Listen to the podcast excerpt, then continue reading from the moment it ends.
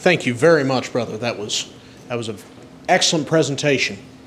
We will now open the floor up to questions and comments from uh, the brethren of the church. And um, raise your hand, brother. Um, Landon will bring you the microphone. Bart Shaw. Awesome, brother. That was fantastic. Uh, two questions. Can I do a two-parter? No. Shouldn't have asked. Okay, well, I'll ask. Uh, did you come across anything in your reading that said that perhaps David wrote this psalm around the time he would have to be obviously close to death, very old, when uh, Adonijah, Adonijah Yeah, the half brother of Solomon, right. took all the rulers of Israel, the high priest, and got himself proclaimed king. And then I forget there's a- David and Nathan had to step in. Yes, so Nathan Uh-huh. went to, to David and said, Do you know what's going on? And then David said, This is not going to happen. They blew the horns, and then there was a big tumult, and of course, Solomon was anointed king. So I was just curious if, obviously, it's sometimes there's a application, you know, in David's life, and then in a future ap- messianic application. Sure. I was just curious if the Jews interpret Psalm 2 uh, when they're trying to fight against Christianity. Do they say, "Psh, Psalm 2 has nothing to do with the Messiah? It has to do with David saying uh, that his son Solomon was anointed king, even though all the kings of the earth, all the rulers, all the pre- the pr- high priest was there. Interestingly enough, I was just curious if you knew that. And my second question is uh, Revelation 2, uh, church at Thyatira. uh how is it that he who overcomes, the Christian, is given that power, the same power to rule the nations? I'm just curious about your Yeah. thoughts on that. Okay, so on the first one, I mentioned, you know, uh, Robert Alter. Robert Alter, by the way, just in general, if you are interested in studying more about the Psalms, he published several years ago his own translation of the Psalter. He's really a, a for, foremost expert on Hebrew poetry. So, in, and in his translation of the book of Psalms, he has notes for every psalm. So, if you're looking to get started and you want to study Psalms more, I'd start. I'd start with Alter's uh, translation of the Psalms. So he has he documents. He talks about, and, and several others talk about different efforts that some have tried to propose to put the psalm in some sort of specific historical setting in David's life. And really, you know, there's not enough concrete. I think the, the language of Psalm 2 seems to be pointing more outward than inward, right? Because that was an interior conspiracy that was being driven not by the nations or the kings of the earth, which is the language of Psalm 2, but by God's own people, by the Israelites. So, you know, it seems to me that whatever Psalm 2 is about, if it's set in a particular time in David's life, that he's reflecting on something that's happening right now as opposed to something that's yet future, seems more likely to me that he's talking about some sort of maybe alliance of neighbors that are teaming up to plan some kind of invasion against Israel or something like that. But I don't I wouldn't disagree with the idea that when David wrote the psalm, he's writing it, I think he's writing it in view of Solomon's coronation. I think he's writing it in view of Solomon's coronation. I think there's a lot of uh, overlap language between Psalm 2 and 2 Samuel 7. And I think there's a possible, you know, I mean, obviously David was a prophet, but Peter tells us prophets didn't always understand what they were, what they were prophesying about. So it's very possible, I can't say that for sure, that David thinks Solomon is the son that's promised in 2 Samuel 7. Maybe, I don't know, maybe. Because he's the one that's going to build the house. He's the one that's going to build the temple. And that's a part of the 2 Sam, Samuel 7 prophecy. The son, this heir, is going to build a house in my name. And that language is used to describe the temple. So if David thinks Solomon is the heir of what Nathan told him in 2 Samuel 7, maybe he writes Psalm 2 with Solomon in mind, thinking Solomon will take my throne, Solomon will read these words, Solomon will build the temple, Solomon will be the one to expand the kingdom, to maybe to cover the whole earth. David may have thought that. I don't know that for sure. You know, it's hard to get into the psyche of, of uh, people who've been dead for several thousand years. Um, if David knew this was future, then I don't think it matters when he wrote it because he's looking at something that he knows is not going to be fulfilled for a long time off. Now, your second question, you know, I forgot like five minutes ago. What was your second question? Second question is Revelation 2. Oh, yes. Okay, so this is a tricky one. because there are a number of passages in the New Testament, not just Revelation 2. Think about uh, 1 Corinthians 6, when the congregation of Corinth is having this issue where, where Christians are taking each other to law, they're taking each other to court. And Paul says, What's wrong with you people? You people are destined to judge angels. You people are destined for something incredible. There seems to be this sort of elevation language that Paul applies to the Corinthians, very similar to this kind of language that the Christians were applying to Jesus in Acts and in Hebrews. There's some sort of elevation of status that God is giving to Christians. Now, maybe the idea is explored by Paul in adoption language. So, this is going to get uh, this is going to go down a rabbit hole. Are there a bunch of questions lined up here? Yeah, okay. Well, I'll come back to this because it has to do with in what way is Jesus the Son of God? Now, Mike Criswell is here tonight. I'm making eye contact with him right now. And he talked about this issue several years ago about the sonship of Jesus. And I think there may be more than one way in the passages we've read tonight that refer to the sonship of Jesus. And one of those may have a connection to what those kinds of ideas about Christians ruling may be in, involved with. But you know, you might never hear that because there are a lot of questions. Who knows? Yes, this is my way of truncating the Q and A. Is it working? We'll see. That was masterful, Shahe. I really enjoyed that. Uh, in verse 6, when he says, so he says, God laughs at the nations, and then he holds them in derision, uh, speaks to them in his wrath and, and his deep displeasure. Then he says, Yet I have set my king on my holy hill of Zion ultimately, of course, whatever David had in mind, this refers to Jesus Christ the, as the Messiah. Yeah, no question. I'm wondering if this is a passage that could be used to point out to people that God is outside of the context of time, therefore not, not regulated by time and when God looks down from heaven, whether it's Old Testament times, New Testament times, a future to us, whatever, uh, the crucifixion of Jesus, his death, burial, and resurrection are present. And God is saying, I've already done this. Uh, in, in the sense that it's not in doubt. God is outside of time and he can see it happening, even here when David writes it. That's just a question. I don't know if that can be used that way or not. I'm asking. So, in uh, the Hebrew language, so in English, we have three verb tenses past, present, and future. Greek has 95, right, David? About 95 Greek uh, tenses. Uh, in Hebrew, it's two. You have uh, completed action or incompleted action. That's it. Completed action would be something that might be present or past tense for English speakers Incompleted action is something that is yet future. However, there's a really cool thing that the prophets do where they talk about future events, and you know they're future events contextually, but they use the Hebrew verb tense that's a completed action. And this demonstrates their confidence that if God says he's going to do something, it's as good as done. It's done.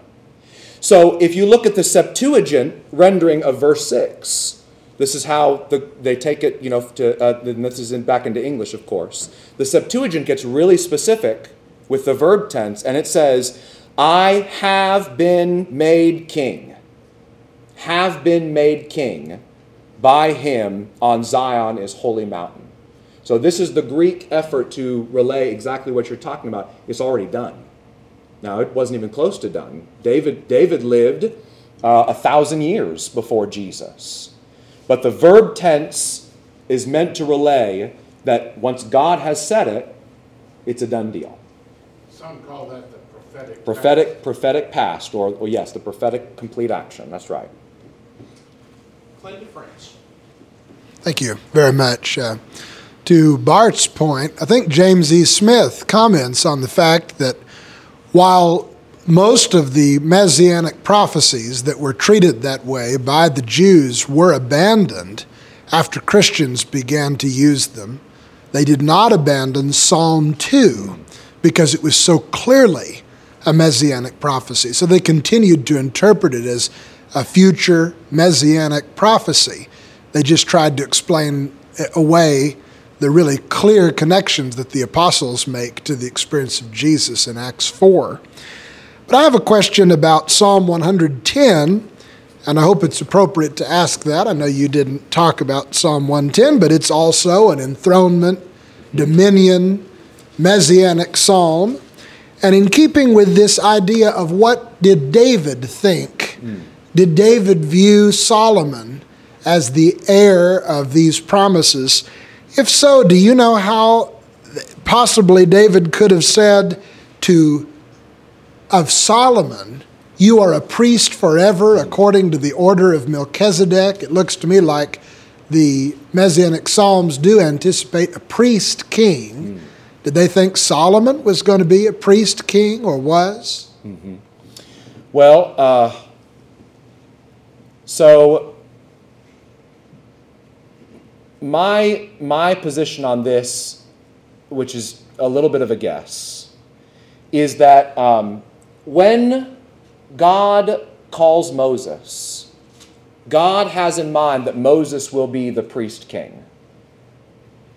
And that only after Moses objected and said, I can't do it by myself, I need help, did God say, okay, Aaron will help you.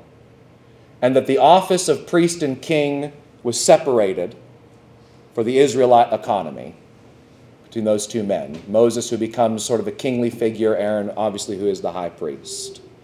And even in the language of Sinai, when God tells the Israelites, You're a kingdom of priests, this, is, this harkens back to Eden, the royal, the royal priests who were given dominion over the whole earth and who ministered in the garden temple in the presence of God. So it seems to me that God's design is always to have these offices combined, and that only through rebellion are those offices separated between Moses and Aaron, and only because of rebellion is the office of priest removed from 11 of the 12 tribes and given exclusively to the Levites because of the golden calf incident. So I think what David envisions here in Psalm 110 is a restoration of the office of priest king. Whether or not he thought that would be Solomon, I have no idea. But even in the lives of David and Solomon and other kings, there, there's the performance of priestly like acts. It's Solomon who oversees the dedication of the temple. It's Solomon who stands before the altar when the animals are being burned and who prays and consecrates the temple in 1 Kings 8. And when all of these events happen, when the ark and the old tent are brought inside and the sacrifices are performed, it's Solomon who is standing there when the glory cloud descends and the priests have to run out. Of course, I don't think Solomon could have gone inside. We learned that, of course, from uh, Uzziah, right? Who tries to go inside and offer the incense. It's Solomon who offers the prayer and dedicates the people to God and dedicates the temple to God's service. So there's, uh, in the king, sometimes there's a little, little bit of overlap, it seems like, with some of the roles we might traditionally uh, prescribe to the priests, where the kings, at times, because they represent the nation, are doing certain things that we might think only priests were supposed to do. Now, it's very clear from the Torah that kings can't go inside the tabernacle or inside the temple. Kings can't go into the Holy of Holies. You know, obviously they can't do that. But there are times, seems like, when kings are, are functioning in that. So, did David think Solomon was destined to restore the priest king role? I have no idea. I don't know. Maybe, but I, I don't know. I wouldn't say that. Psalm 10 was not my assignment. So maybe next year someone can talk about Psalm 10 and talk about the connection. I mean, it, it doesn't seem like anybody understood Psalm 110 until maybe the book of Hebrews, at least verse 4, and the connection to the Messiah. Yes, certainly Peter Peter is quotes quote, but not the Melchizedek part, not the priesthood part. It's not until you get to Hebrews where you see that really explained in a detailed way. How verse four connects with the enthronement of King Jesus. Brother, would you like to maybe spend a couple of minutes on Bart's, Bart's question? Really? Can I ask a fresh question? So if you read, um, if you read a lot of modern uh, critical commentaries on, for example, the Gospel according to Mark, you will find that a lot of scholars view Mark's presentation of Jesus through the lens of adoptionist language. Okay, and so this is an old heresy in the ancient days of Christianity that's called adoptionism, that Jesus was just a regular human, but he was very righteous, he was a very pious uh, man, and so God adopted him as his son in order to then use him to fulfill the scheme of redemption and have him go to the cross and so on and so forth. So, this is a denial of the pre existence of Jesus, denial of the, the true divinity and deity of Christ. Okay? But people will read Mark's gospel and they'll say, You don't have anything in Mark like John. In Mark, seems like Jesus is a pretty normal guy, very righteous, and he's going through life and he's preaching just like other people preach. And he goes to, well, before all that, he goes to get baptized. And at his baptism, God adopts him to be his son.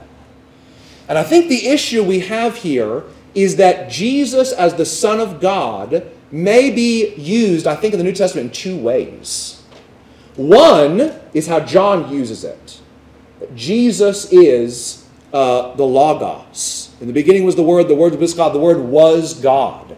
So John gives us the presentation of the pre existence of Jesus, the full uh, deity of Christ before he comes in a human body.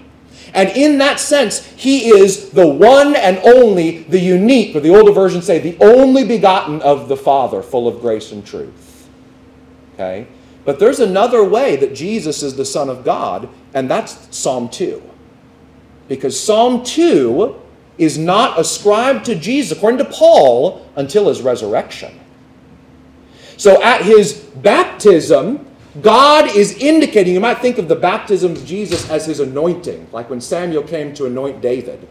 God is anointing, uh, is announcing his plan that this Jesus is my son, but it's not until his resurrection, his ascension, his vindication, his coronation that God says, Today you are my son. Today you are my son. So that's adoptionist language in the sense that it was applied to the Davidic kings when they took the throne. Now you've become my son because you're my earthly representative, and I rule over the earth through you. And that doesn't happen for Jesus until his resurrection, according to Acts 13.